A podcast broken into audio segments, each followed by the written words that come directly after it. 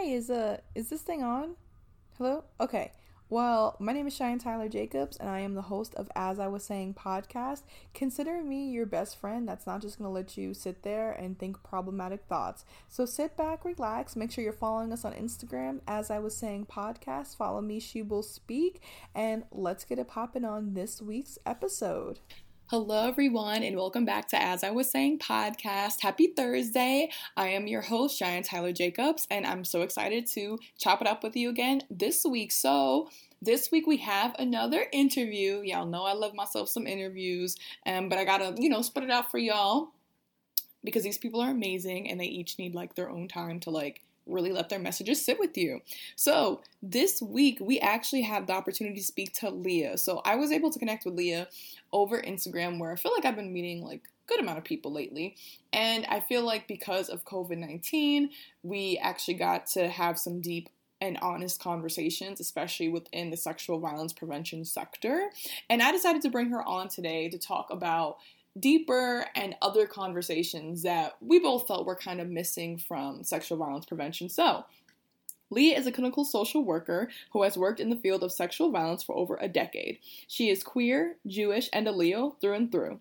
Leah is a survivor of childhood sexual abuse and uses her personal and professional passions to create survivor centered spaces everywhere she goes.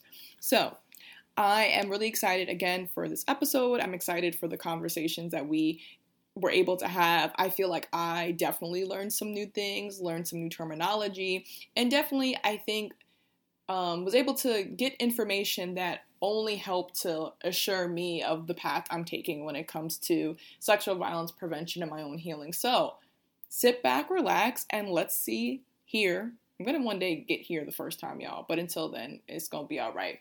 Take a step back, sit back, and welcome Leah to As I Was Saying podcast. Hello, everyone, and welcome back to As I Was Saying podcast. So, I am very excited for the guest that we have today. So, you know, COVID definitely had us stuck in the house still has it stuck in the house. Y'all better be in the house. Why are you outside?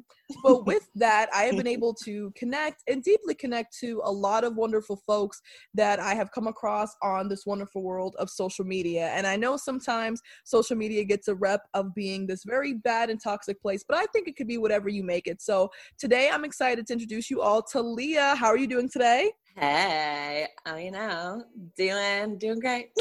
awesome. So me and Leah connected um through Instagram, and since then, I feel like we we just we just feeling each other. Like I, yeah. I think that's the best way to describe it. yes, I feel like that's hundred percent accurate. Yes. it's just it's just it's just we're vibing. So Leah, if you can take a moment to tell everyone who you are and the work that you do, and we're gonna get into these questions because I'm I'm very excited for your episode to add some clarity you know, to some of the topics that have been coming up, not even just with 2020, but within these past few years with the Me Too movement and survivorship.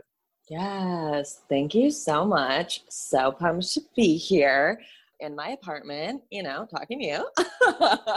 yes. Um, I'm saying indoors, don't worry. But yeah, my name is Leah. Um, I use she, her pronouns. I've been working in uh, working to end sexual violence, gender based violence since I was like 19. I've been an advocate. I would respond to pages to the hospital when someone was assaulted and go sit with them through their SANE exam, their sexual assault nurse examination. If they wanted that, I would get paged out. So after doing that for all of undergrad, um, I went on to get my master's in social work at Loyola University Chicago. Racked up a lot of student debt, you know. I'm never gonna pay that back. Right. I get you. I feel you. Yeah, I'm like, you know, maybe more than I should have. Whatever, it's done. Um, went to Loyola, got my MSW, hung out there in Chicago for a while doing some medical social work um, and more um, advocacy and different roles that were really focused on the clinical side of social work. So I've been a therapist, a case manager, what a lot of different dip my toes in a lot of different things in social work, but I've always found myself coming back to roles that are about ending sexual violence, um, particularly on college campuses, but um, also being invested in the community overall, right? So currently, I'm doing prevention education at a university. And I also I'll do a quick plug for the Firecracker Foundation. It is in Lansing, Michigan, and it services children who have been sexually abused. Um, and also, I'm on their advocacy committee helping to educate folks about Title IX and people's rights through K through 12 specifically on Title IX. So shout out to Tashmica Torok. She is dope. Go give money to the Firecracker Foundation. um, yes. But yeah, that's a little bit about me. It's just every, I guess, like if I could summarize my work that I do, it always is just coming back to making spaces better for survivors, you know, like creating whether it's virtual or physical space for survivors to share um not necessarily even stories just share space and you know create that community. So yeah i think that's my that's my little blurb. I'm over here in grand rapids michigan moved here right when the pandemic started, so couldn't really tell you a, lot. welcome party, right? Welcome to my apartment for the next six months, where I have been with my dog. So that's that's a little bit about me. I I love it. It's like so. Michigan threw me a a surprise pandemic party. I had no idea this yeah. is what I was um. I know it's like a global, and I really love though because I feel the same way in my you know space of working with sexual violence prevention like even if it is side mm-hmm. project a volunteer or it has mm-hmm. been a main mm-hmm. part of my life it is always there and i think it is yeah. really helpful that we have people who are working not only consistently but in different forms you know from you working mm. in the mm. hospital setting to working on a board to working on you know the the mm-hmm. campus side because i think you get to see it from many different dimensions so in mm. a lot of your mm-hmm. roles with advocacy and especially you know with the years that you've been putting in you know seeing these movements grow seeing the research come out I feel we've definitely been having more conversations. I definitely feel more spaces are opening up, mm. which is mm. great. But where do you feel we are still missing conversations? Mm, that's a good thank you for that. I feel like, okay, the first feeling that I got or like thought was that I, off the top of my head, I'm like, the where, I'm like, certainly K through 12 could use a lot more conversation, um, open and honest dialogue, and just more education, right? But I also think of like who, like who is even like taught that they're allowed to talk about that or that it's okay to talk about it, and like the the the people who feel that they're allowed to take up space as being a survivor. So like I think about people who are marginalized. I think about people who aren't like white, cis, hetero women. Like that is usually the dominant narrative of what people think about or who are allowed to take up space as survivors. So I think about that. And then I also, something that I've really, really thought about in the past couple years, I feel like I've kind of caught my stride a little bit more is uh, this i also very openly talk about going to therapy and i i love my therapist leslie. What's up leslie? Um love you girl. Um, and something that i try to like kind of weave throughout my personal and professional practice is like uh, really reconnecting with that inner child that was never allowed to be safe or never had that safety that she deserved right? So i think about that and i think about how especially on like university settings i'm like take back the night what's up? We have all of this education and conversation around like alcohol and sexual violence and parties which is important and crucial. But then i i enter into the university setting as a student and a professional and i'm like no one's talking about childhood sexual assault, you know, or like the survivorship that comes with that. Mm-hmm. And I'm like, you know, we're still here. like it still it still affects us. So like where like right. so that's another part of where I'm like, who gets to take up space? Like because childhood sexual abuse, especially when it's within the family, like it was for me, it's like people don't know how to navigate that. It's not as like clean cut of being like, bystander intervention, just stop your friend. You know, it's like, oh, this is a little more complicated. So I think when, you know, a survivor story or identity or whatever isn't doesn't fit into that box, like it's not it needs to happen.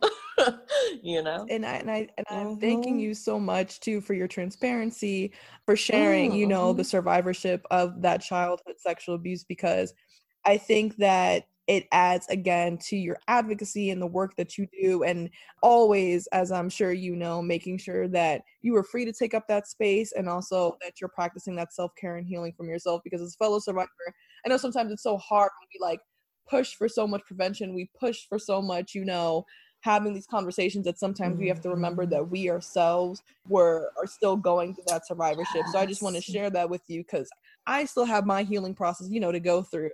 So with that, I wanted definitely to ask because I was having a conversation with one of my friends, actually my line admin. She is a therapist, and she actually asked me, she's like, I feel like you are more perverse in this field. Like, basically talking about how we talk about sex sex education and and basically its relationships to, to sexual violence and I I agree with what mm. you're saying that when it comes through K through 12, we are missing the mark. Mm. And I think we want to, you know, have these what is it like the orientation where you do mm-hmm. a skit and when you have to go into school you like the the no more you know do the certificate and it's like you said like you know someone just went through all these years of either surviving being mm-hmm. a victim of or even maybe learning you know how mm. to unfortunately mm-hmm. be a mm-hmm. perpetuator of sexual violence because they were taught that that's okay. And then at 18, we stick a bunch of people, especially in the sector of education, a bunch of people on a campus, and we're just like, okay, like just just go, right? How do you feel the lack of sexual education, the lack of understanding and really mm-hmm. talking about not only our bodies mm-hmm. but what mm-hmm. happens and mm-hmm. the policing even of children's bodies actually adds to the perpetu- to the perpetuation of rape and also victim blaming because mm-hmm. i don't think we talk enough about that yes oh my god all of that yes uh, um yeah hold on i'm pausing to like um yeah, I feel like when we shy away from those conversations, like children, we don't give children enough credit, first of all, um, to like speak or even have autonomy over themselves. Um, so there's that that gets socialized from so early on that like your body isn't your own, right? Like from so many different messaging in our world, like we're already taught that quite young, right? So then when that's reinforced constantly like it's internalized so much that your body isn't yours and i mean you're not literally literally told that right but it's like like you're yes. saying like the police like i just think of like dress codes in school and like how ugh like i'm just thinking about like gross things like when i've heard teachers say in K through 12, like, you know, about not showing your shoulders, it'll distract men. And it's like, okay, a lot of things going on there. it's like, number one, don't sexualize children, first and foremost. Um, number two, uh, let's give like let's give boys and men like more credit. We, you know, we don't need to say that they're monsters who can't control themselves. That's not true. and then also, like, I feel I think about how when people do come to college campuses, like I forgot the exact percentage, but a very, very large percent of them have already been victimized by sexual violence. They've already been in a violent, unhealthy relationship. They've already right. been experiencing all this trauma and surviving. So I'll be honest with you, when I was doing programming and like thinking about things on campus, I'm really approaching in a way where I'm like, how can we retra- how can we lessen mm-hmm re-traumatization and how can i help build a community of people who are going to support and believe someone so that we can create this space of healing and like empowerment and like people supporting each other. So like i feel like like i'm i'm already meeting people well that's part of social work right? Or like social justice in general. It's just let's let's meet people where they're at. And frankly in college it's like it, they've already experienced all this trauma. So how do we lessen the impact of re-traumatizations that not only the system within higher ed perpetuates, but also that like other people interpersonally perpetuate too. So I think about that a lot. And then I think about uh like I I hear a lot of folks when we think about sexual violence particularly and relationship violence like looking towards like if someone would have just like taught them or told them something different right?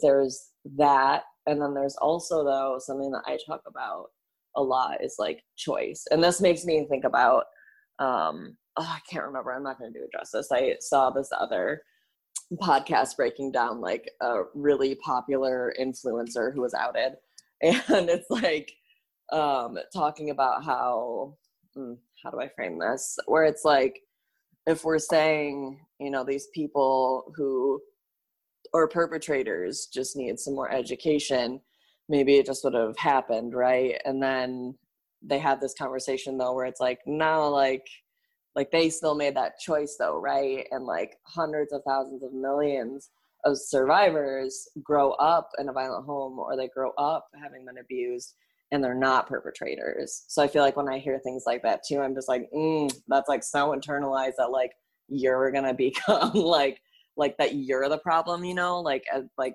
especially childhood survivors like you're taught to like carry the shame and guilt and also like you know it's your fault etc etc so then if you also put in that narrative too where it's like you're destined to be like this similar to what we do to men where it's like this is your destiny like you will be a perpetrator like like what are we doing like what is that you know like um and then i think about data too where it's like uh, it's i don't know exactly how they collect this or you know not sure um, how they get this, but that a large majority of men are not perpetrators, like statistically, but but like the majority of perpetrators are men.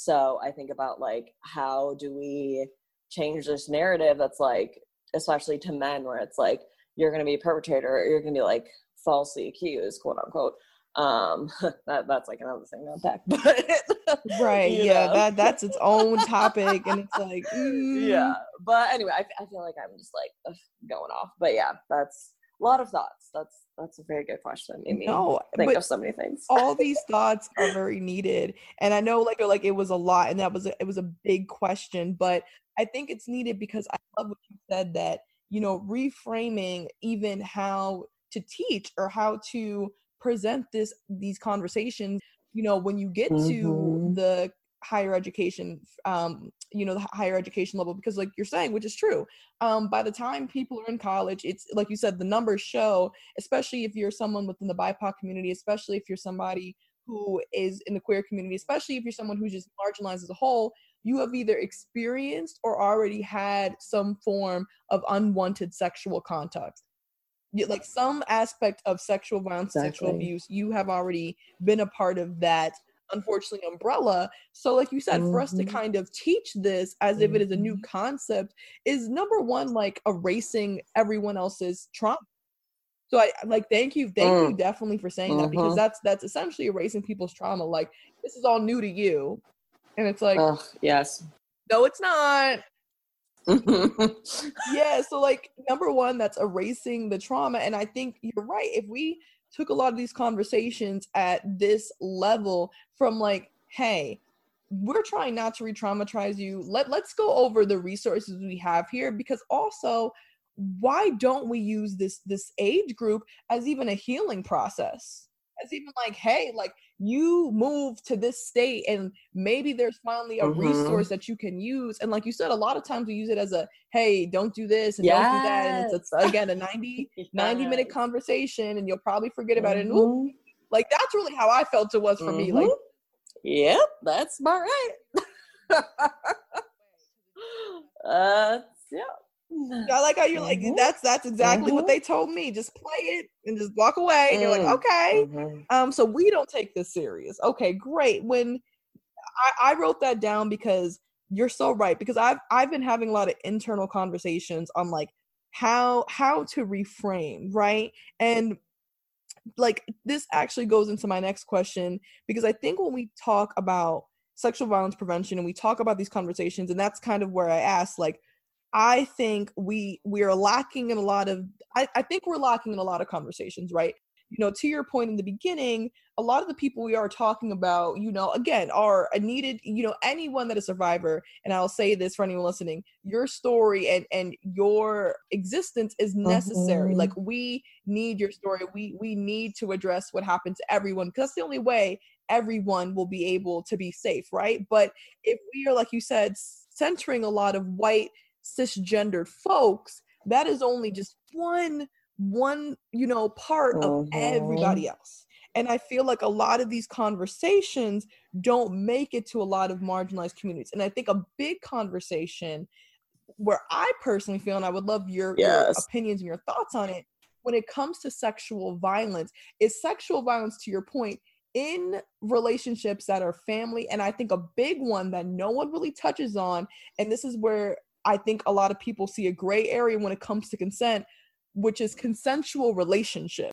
You're in a consensual partnership and you are sexually assaulted.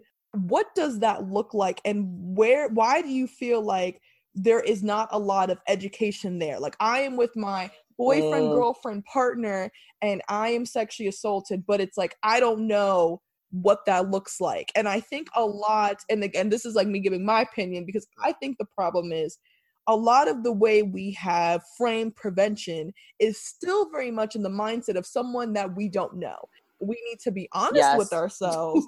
a lot of the folks doing this work that, you Mhm. know, a lot of the way our reporting works, a lot of the way our our support groups work as if we don't know these persons or to your point that there's a separation but no when they're the Mhm. partner the boyfriend the girlfriend the family Mhm. member what does that look like You, uh, this is so good. This is so good. I'm telling you, you know we deep. We are deep over yes. here. And I'd also like to point out for everyone listening, like to have these conversations in real life and really get down Oh, to yes. nitty gritty. I don't I I don't think we're addressing we're not addressing everybody. So Mhm. I and I also think when you're at a certain level, you're Mhm. able to have these conversations in a way that is self-caring for yourself. So I also just want to put that out. Like when you hear our laughter or like, Mhm. ooh, it, we're not making light of the Yes.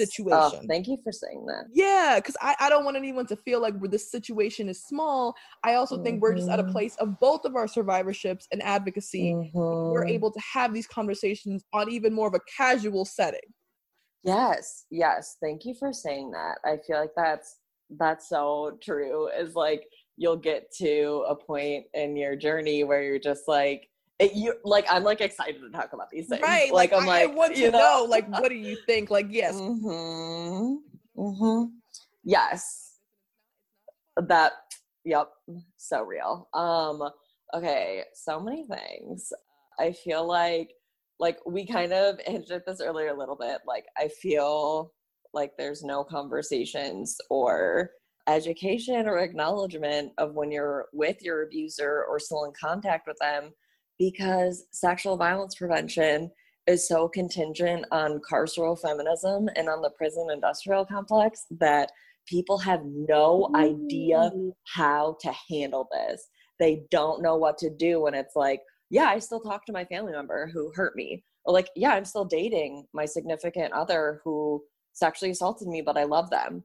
People don't know what to do with that because they can't conceive beyond, okay, well, we take the bad person and we put them in jail, then it's all good. And it's like, Wow. Oh no. my gosh. I love it. No, I'm writing this down. Yes, I am writing this down. You're absolutely and right. that's why the work that we do as like survivors as advocates or whatever like we like in my eyes like when i think about it i'm like this is abolition work because we're looking for that like system that we need to create that already does that that, that i don't think exists of what is an alternative to this carceral like mentality of we put this person away because that's not healing for sur- not i mean it might be healing for survivors. Like that might be an avenue right? That's valid and fine. Like there's a lot to unpack about who has access or who gets um or who's allowed to access those spaces and the implications of that within like you know the prison system or what have you. But i mean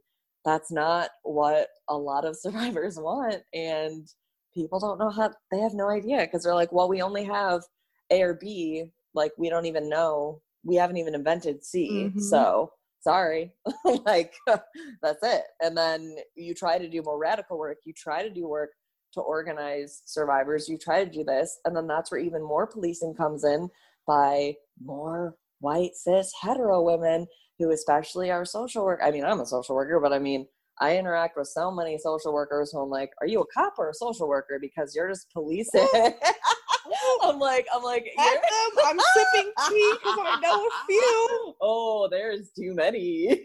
there are a lot.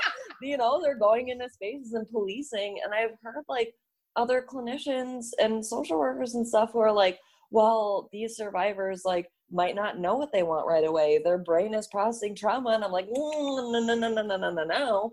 Yes, they're still processing trauma, but honor that. Like, honor those choices because you are no different than anyone else telling someone what to do with their life or body if you're going to be like no you can't make this decision because some survivors are like i just want an apology right now and some people are like well they don't know if that's what it's like yes they do like right like and, and again and again to your point mm. if what and this is what i'm saying I, I i think the research i think the research and the numbers is there right i think i think the data is there and i think the more data we get it only helps to prove what we're saying we're not having the right conversations mm-hmm. because have the data of rape trauma syndrome, right? Mm-hmm. That you know it takes the, the, the mental health toll that is taking on you, all these different things that we know, like the processing of it, right? And like you said, we know that most of most, if not basically all, but most of the time, it is someone that you know mm-hmm. that could parent, the friend, the consensual relationship. So, to your point, how are you supposed to tell somebody the apology is not their way to healing? And I think when you tell somebody that's not it, you're just re traumatizing and re victimizing them because what you're telling them is once again, your mm. body and your mind is not yours, which is exactly mm. what they just experienced. Mm. Yup.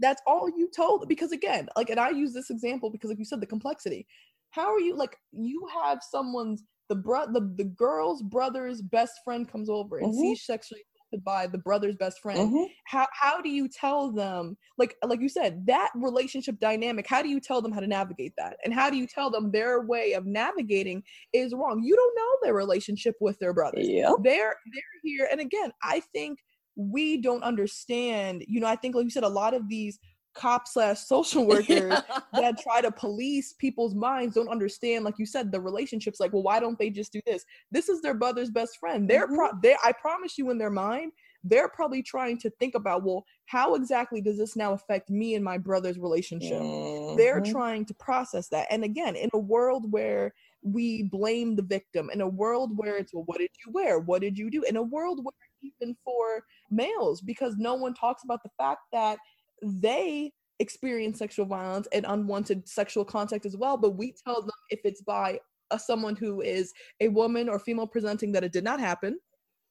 If it's by someone who is male then homophobia comes into play. Oh yeah. Where it's like oh, oh yeah. so if you were raped by a man then it's like you must be gay. So it's like their men are like definitely not reporting what's happening. Yeah. so yeah I, I, definitely agree with you that we have too much of a put them in jail a or b mindset and that that does yep. not work that does not work i feel like when and like you said it works for some people i do think for a lot of people justice for them is like i want them i want them in jail i want them here but even me sure. you know i'm 25 and i've been out of college since 2017 but still even working with mm-hmm. survivors on campus i can tell you honestly their ask are really just I want them held accountable in the context mm-hmm. that we're mm-hmm. in.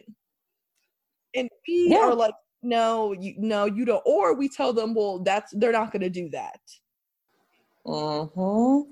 Yes. Oh my gosh. Thank thank you. I, I really wrote that down. And I, and I think, you know, as a fellow mm-hmm. advocate, you mm-hmm. helped verbalize for me what what has been happening where it is it's like our incarceration mindset i think is seeping into you know this work too much mm, mm-hmm. i feel like i had went to a conference at u of m like a couple years ago and i for the life of me can't remember who was speaking but yeah they were going in hard about carceral feminism and they were like so like it, it was so amazing and, and i was like how have i been missing that piece like for so right. long like, i feel like you, you know to me i'm about to come in like y'all i, I know yes. what happened Yes.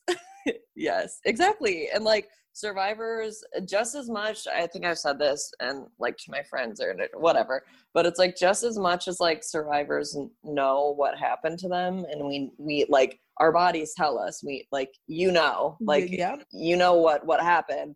We also know or will get there eventually to know what we need. So just anytime that people are not centering like what a survivor is needing, even if they can't verbalize that choice right away or what what have you, I'm like, let people make their own decisions. Mm-hmm. And and even if it is like their decision is I just I will keep talking to them or I'm gonna still date them. Like I've had I've had so many patients who are client I, I don't really like client patients. Who am I? What am I, a doctor? I'm not a doctor. Uh, like, but folks that I've worked with, like, yeah, they are dating their like abuser, and we talk about it, and I'm and I'm never gonna sit there and be like, well, you should go. That's it, because because I'm not a cop, dude. Right, and and I think what people fail to realize too is I I when people always ask me what's the answer, I was like, you're supposed to be walking with somebody, mm. not running in front of them. Oh, I love that. And I, I think, and that. I think too many times, because again, I my past job was in the social work realm, and mm-hmm. I saw a lot of that. Like, well, they should be mm. over here. Who are you? Like, who who are you to tell them that? And guess what? You're right, because like let like let's call it what it is. We we are seeing a bird's eye view of the situation. So we're looking at the situation like this this is not working. There might be you know some harm coming here. But guess what? Like you said, you can't just tell somebody leave. Telling them to leave is not going to help. You like you said have to do the work work with them guide them. I've had i've personally have like you said people i've worked with who when they first initially told me like my first sexual interaction was when i was five and i was like mm, that's a problem in my head i knew. And it took me 10 months to work for to work with them for them to finally call it childhood sexual assault. 10 months. Right this is right. not this is not just a yo 24 hours you know i and it, again it was mm-hmm. not it was not funny i was just like oh my gosh mm-hmm. i was working with someone and we made it to that level yeah so somebody else told them their story and they're like that's childhood sexual assault it's like i'm like i see i see where you're going you're like i get it i got i but... got that you were very excited to help yes. somebody but we you just can't put put that on them there's a yes. because he he was just very ready to be like bet we are ending yes. sexual violence today oh honey right i like, get I that i get that I've been you. I am you. You just saw it. Like he really pointed at the person was like that, and luckily they were already in state to process it, and they knew. But he was just like, "That's yeah. called that," and it's like we don't do that. That you're like no no no no. Like we i get that energy. I get you. Right. I'm like i'm happy that you were yes. excited to to mm-hmm. like i am ex- mm-hmm. i too am excited for your journey. However yes. right you hit you know got to hit people with the however. However. Got to learn how we're guiding. We're guiding we're not yes. running. You you sprinted in front of them. Yeah you oh yeah. You you like took off took off. Like I, it was like I think after we just wrapped up our session and we walked up, you know, and then he was just ready, and I'm like, well, I, it took me a moment to realize, like, I'm like, you know, I appreciate, like you said, I appreciate it. So mm-hmm. yeah, I, lo- I, love it. I, I love that. Like, I appreciate you saying that. So, however. right because i because i was like i'm like keep the, like yes i love the, i'm like you know yes. and like i said this is another thing too which leads into my next question because mm, i do mm-hmm. think we have so many people now speaking out. We have so many survivors coming forward. We have people wanting to actually invest time in like helping and and and aiding in sexual violence prevention work as they can like i you know i'm very happy when i talk to some of my friends and i'm like oh what did you do today and they're like actually i reached out to these organizations to see in what context i can help and i'm like yes. wow like that's awesome that you're doing that so especially when it comes to social media, right? Because I, I said this before, I think even in my page, that people sometimes don't understand why survivors have to go on social media. So a lot of times, as we know, especially if it's, I mean, it doesn't even matter what, if you're an education system, your job, a lot of these systems fail seeking mm-hmm. justice, as mm-hmm. we just, you know, for anyone listening, as I think we just clarified, like the justice is not mm-hmm. there. So a lot of people turn to social media to be like, okay, well, now I have to kind of put you on blast to hold you accountable. So my question for you to someone who's worked in so many different sectors, and I know for our listeners, this this might be a more sobering topic, but I, I really wanted to ask you this, Leah, because mm, what mm-hmm. does it look like to to go on social media and what advice do you have for survivors looking to do that because i think sometimes folks are not prepared for number one even the support that they get like i don't think a lot of people are the stories they're about mm. to get and it's like mm. whoa like this might be traumatizing hearing other people just kind of tell me mm-hmm. their same stories you know? So how how what does that look like? And also let's to be honest what does it look like if backlash comes? Like how do you handle all of that? Right. Oh that is oh so important. I like my disclaimer is like if you're a survivor and you're like i want to post this and out my abuser and like you do that like that is a hundred percent like support you you that is your choice. Hundred percent. I also like what you're saying though where you're like keep in mind like this is it's almost like like i feel like social media i just had like a like what a cynical chuckle. I was like like i almost feel like social media has become people's like place for justice because again we don't have a system where anyone can get some you know a release like some like a cathartic release of being like i don't have to carry this yes. because you know like so i'll say this without naming my friend obviously. She had uh came to me and was like i think i want to out my perpetrator. Like i see him like so many of my friends hang out with him still and etc etc and like this is like uh like was like a hetero like cis relationship. So there's i feel like when we're talking about outing someone within the community the queer community way smaller like like especially within the small town of grand rapids that i'm in i'm like i already have a sense of who the queer people are here like very small anyway i digress. I'm like i'm like just i'm just clever. Um but so when she was speaking to me about it I said something similar to like, because she was asking me, she was like, you know, should I post this? Like, I feel like I'm ready. And I'm like, I think you have the answer, you know, like if you feel that you're ready, do it. And then, so then obviously, like, gonna be different for anyone, but for her, she was she was having a lot of anxiety after she posted it she didn't sleep like and then very parallel to what you just said um, about receiving support, she did not expect the outpour of people being like, I believe you. Like, I'm so sorry. I'm going to unfollow him. I'm deleting him. You know, those sorts of things that are just like, I'm with you. Like, let me know what you want. And again, it's like those experiences of people posting and then someone being like, I'm with you, like, let me know how I can help. That's like best case. I just gave the best case scenario in, in the planet that you could ever receive. Um, so then, flip side to that, right?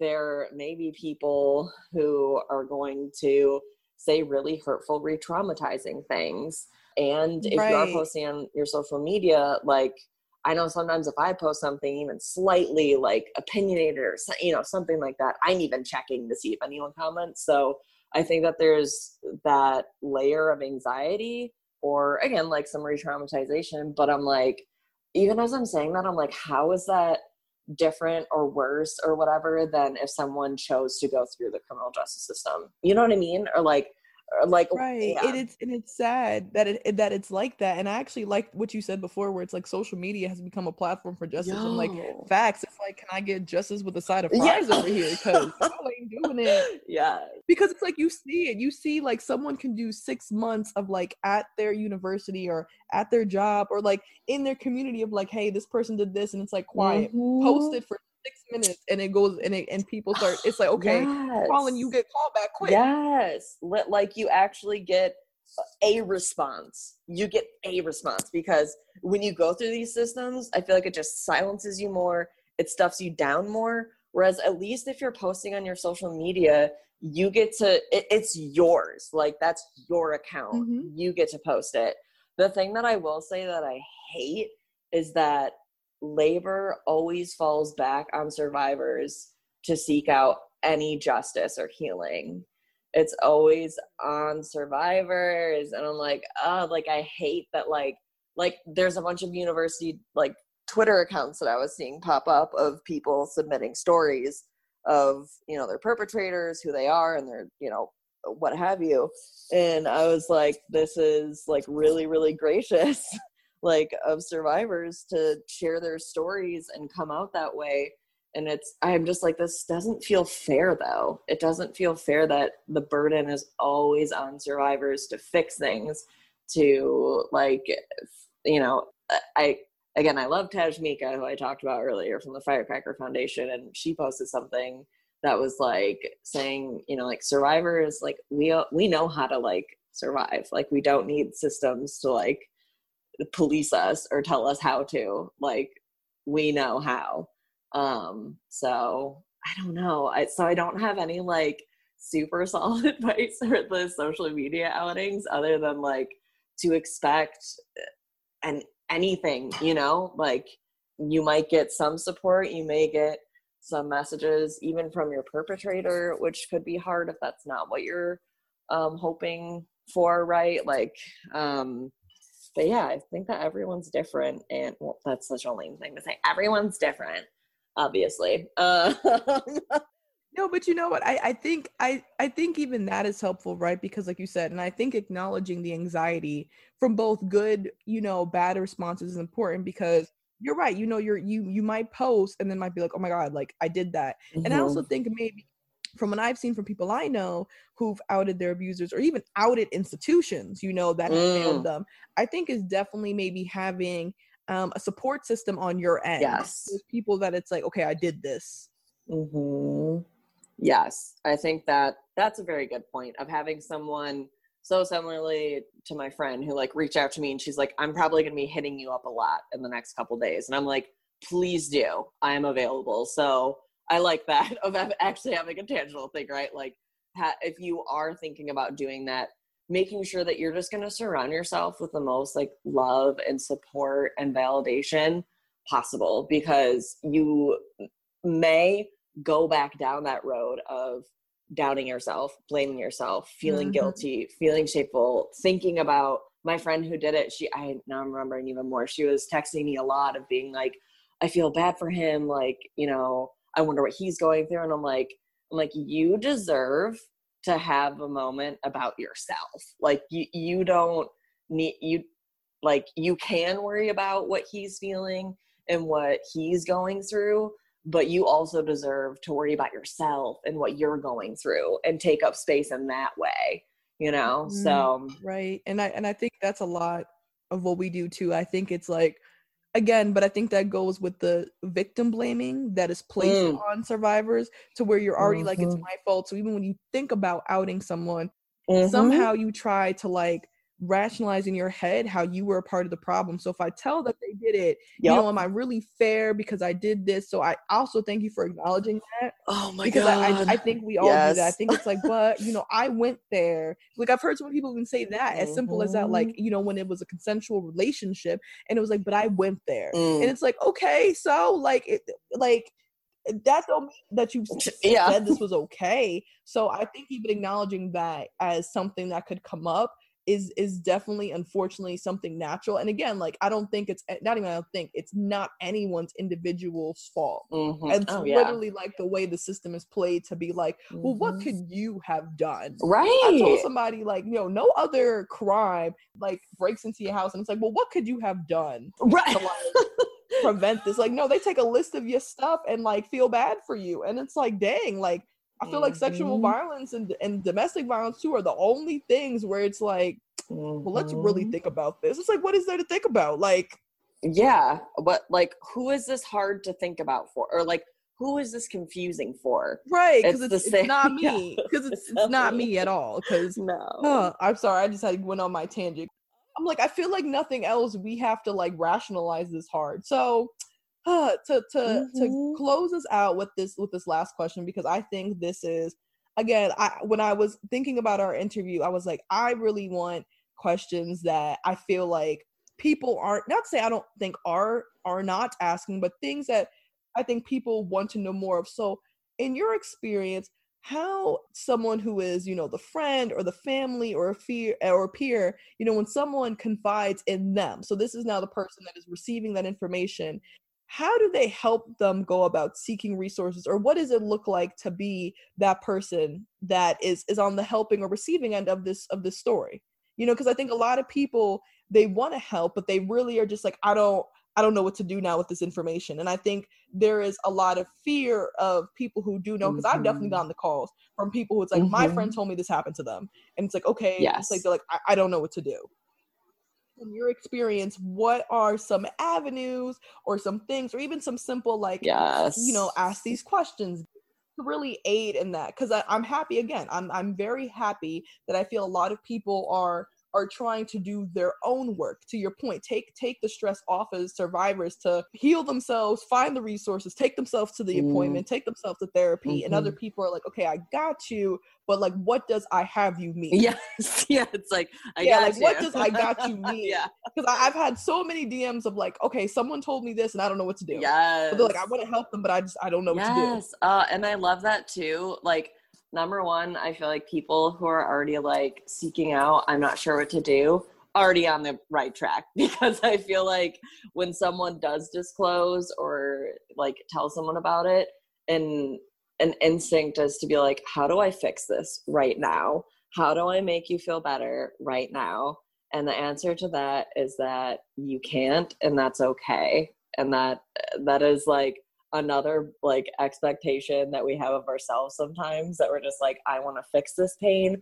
I want to take this. I want you know? So i think just like holding that space number one like you're already so like whenever i talk about it i'm like it is you should be so grateful that someone is trusting you with that. Like that is so gracious of a survivor to share and also like when someone discloses to me i'm like thank you for like thank you for telling me like like i believe you and you didn't deserve that. Very simple things like that right? Just like affirming. Um and then like in the same vein of what you and i have been talking about it's like not telling people what to do but more so asking what do you need right now? Like how can i support you right now? So not necessarily putting I don't want to say put the burden on the put that burden back on the on the survivor, right? Of being like, so tell me what you need to heal. What do you need to feel justice, right? Not asking those big questions, but again, me, right? Like meeting people where they're at then and there, right? And knowing that like not everyone is a crisis intervention specialist, like not everyone's a therapist we would the whole world would be so annoying if all of us were therapists. I feel like you you would understand that. Like i'm like because sometimes when i talk to my therapist friends i'm like i know what you're doing. Stop. Um but yeah so knowing that and then i also so i wasn't even gonna bring this up but i also have made a zine um called i actually offline i want to get your address and send you some copies of it. It's called um, the do's and don'ts of supporting survivors of sexual assault and it's like very simple yes it's like a very simple um do this do this don't do this like don't ask the why questions that comes off accusatory and can you know like and if you're asking detailed questions don't right? Like you don't need to know detailed information like you know things like that. And just being able to hold that space and knowing that like you're not going to be able to fix it and that's okay. Just meet meet them where they're at and like yeah like whatever they want next. and, i actually like that you said you know from the from i think the first thing that you said was was really important. Like the fact that they disclose this to you is is like just acknowledge that in itself. Because i think the fact like i know when i've disclosed to people like i'm disclosing to you you might not feel like you're capable of doing something but you are. Mm. Mm-hmm. Because the fact that I told you means I'm already identifying that there's something within, even if you said, like, maybe all I want from you is just to sit there and just to know yes. This. I just need someone to know. I just need mm-hmm. to know that mm-hmm. I am not the carrying this. And I think at different points in my journey, like I've just told some people just to be like, I have these emotions and it's really hard because like this happened and I, I'm I'm still dealing with it. And it's like, whoa, okay. And it's like like you said, like there's nothing that you at this moment can do and i think again when you're at different parts of your healing like again like some of those conversations sound different so like now I'm, I'm at my place where i can tell people like honestly there's nothing that you particularly can do but like just be here just do what you're doing but i just want you to know that like this is what i go through and like this is why this happens and it's like the hard time right now. Yes. So I do think for a lot of people who are, you know, receiving this this this information, like just know if someone trusts you with that, like you already your existence is already somehow helping them. Yes. Oh my God. Yes. that. right. Right. And it's also okay. Like I, I feel like I do tell a lot of people, but I don't ever expect like if I disclose like like in a space i'm not always i feel like people make that assumption you know that like someone is seeking like what should i do next but i feel like what you said just resonated with me so much where like i'm also in a state where i'm like i just want you to like know that if i get like a text from like a certain family member like people would just be like oh that's annoying but it's like no there's like way there are very layered reasons of trauma why this is mm-hmm. upsetting, right? And just not having to explain that to someone because like they already know is so like I don't know what other word to say other than special. It's like very um yeah, it's freaking goddamn it's special, okay? that you can share that. this is where this is where I tell people the time, and I, I, was explaining it to one of my friends when I was having like just a really like rough emotional day. I'm like, this is where it is so bothersome when you hear, you know, our administration and courts and all these people talk about sexual violence, and it's like, you know, you know, when you when you out someone, it's like, well, you're ruining their life because now they have to drop out of school, and now they lose a job, and now they do this, and it's like, what people don't realize is like, this is now mm. a lifetime journey we have to take. Like, this is now something like you know like people mm-hmm. say like i mm-hmm. don't have any children right now right but it's like i already know because it's like i could potentially have a child and then boop all those things would come right mm-hmm. back up in mm-hmm. another form because now it's like you're looking at the child and i'm like damn so this i really right. told like my my my line admin who's a therapist like so this shit really don't end so it's just really like it's just dealing with it in different contexts. Yes. And that's why I think we need more mm-hmm. conversations like we are having even right now to mm. be able mm. to show even other survivors like you know this is this is I, like i'm telling you like this is mm-hmm. unfortunate like i i i promise you like this is not a club that i wish more people would join like, yes yes i am at a place where i am relieved that there are more spaces to just be like you know you know i'm a, i'm a bipoc woman and this is my experience I'm queer and you know this is my experience or i am neurodiverse and this is my experience where now we're even having these conversations to really be like hey like like you said this is not just this um cisgendered like way of looking at sexual violence. This is not just you know an, an adult conversation. There's also childhood abuse. So and i really do thank you for coming on the podcast and talking with us because i think with conversations like this we will not only get to a place where we can prevent sexual violence but i think we'll also get to a place where you know survivors of it will be able to really have a healing journey. Because like you said and it really hit because i'm now in this space too where it's hard to prevent and heal at the same time. We do it but it's hard because i feel like we are at the state of like i'm preventing it for mm. people i'm teaching people mm-hmm. but it's mm-hmm. like also then it's like the days where it's like dang like i haven't really resolved these issues with myself Mm-hmm. yes. yes, literally. Oh, and you're making me think too of like years ago I had the absolute honor of being able to see Tarana Burke speak.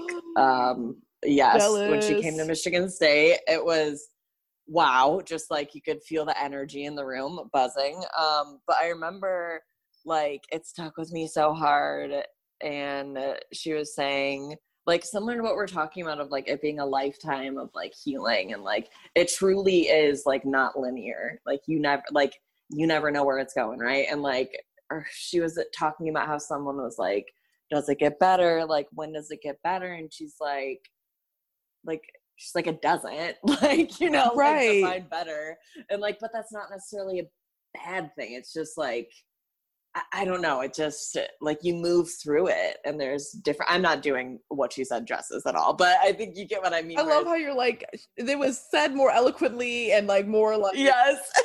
I'm like it's Tarana Burke. Like I can't talk like her. She's amazing.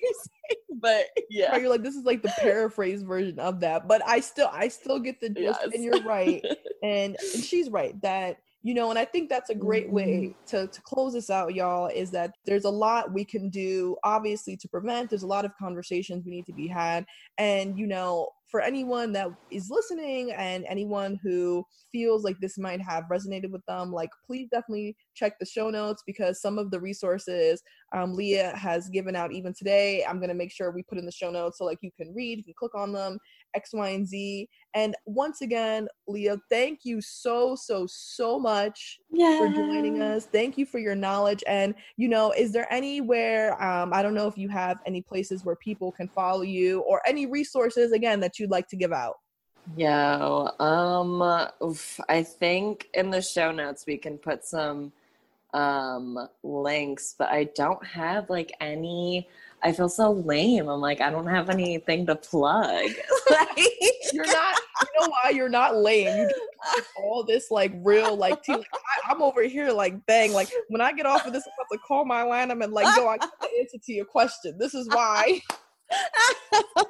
like this is why I podcast, y'all, because I'll be learning. I'm Oh. t- I, listen. So the real tea of this podcast, y'all, is not even for y'all listening. It's really for me. That's the actual yes.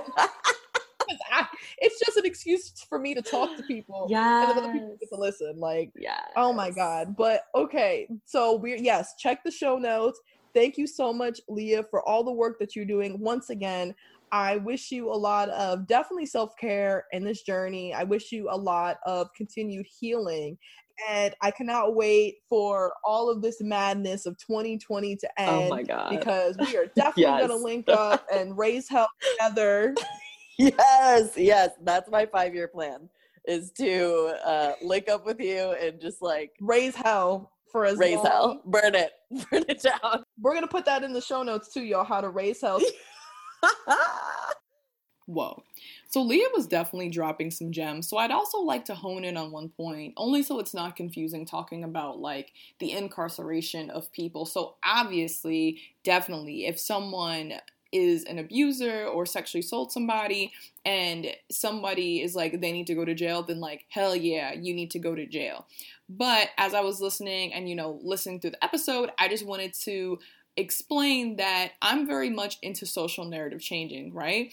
And I believe that we can pass as many laws as we want to, but until we really work and and sit down and go through these social narratives and really have these conversations of okay, like, well, how you know can someone maybe still be dating their abuser or their rapist? And feel uncomfortable maybe with breaking up or reporting because it's like, well, technically I was dating them, or kind of like in the episode we talked about, they were the friend of my sibling, so I don't want to make it uncomfortable. I don't know what that looks like. And I feel that we need to really start having those conversations. And even deeper, you guys can even go onto like my personal website or if you hit the link on my bio on Instagram, my personal Instagram at she will speak, I have some like links to a panel I was on, like the shades of racism and rape, where we had those conversations as well. Like until we have honest conversations about like homophobia when it comes to sexual violence, racism when it comes to sexual violence, like all these kind of blockades and like institutional oppression,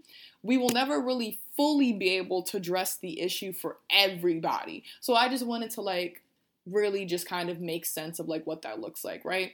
Um, and especially, I actually wrote an article for the Army of Survivors, and um, and it was centered around trauma informed care. And even there, you know, I am someone who is a black woman in modern day 2020, right? And it's like even sometimes censoring the police and law enforcement, it's kind of like there's a very strong and very valid history to why people who look like me um, do not really want to trust law enforcement sometimes. And we have a right not to believe that any justice will be served. So a lot of times when we center like law enforcement, police, and this this structure of reporting, like you were giving this document to this person, it, it doesn't always work. And not everybody wants that. So again, I just wanted to like really just clarify that in case anybody was like really confused. And I definitely think that we should start having these conversations and conversations with everyone that is willing and wants to because again i am i am definitely full 100% if somebody wants someone in jail because of what they did hell yeah that that's where you need to be but sexual violence prevention is the title, right? And I am a firm believer of like, okay, but what steps, what conversations, what programs, what what, you know, recovery and healing centers and circles are we really creating to prevent? Because prevention and punishment are two different things. They're two different forms of justice, right? And so I'm just really happy that we were able to kind of have this conversation on like what does that look like though, as far as just having these conversations? So, thank y'all for listening. Um, feel free to head over to As I Was Saying podcast, send us questions, send us any different things that y'all might have in mind. Please subscribe to the podcast, rate it, leave a comment, all that good stuff. And if you have any conversations that you would love for me to have, whether it be by myself, if you would love maybe to have a, a guest that can, you know, open up the door to this conversation more, please let me know and I'll be happy to to work that out. So, once again, my name is Cheyenne Tyler Jacobs, host about as host of As I Was Saying podcast. Thank you all once again for giving us another listen. Thank you, and we'll catch you next Thursday.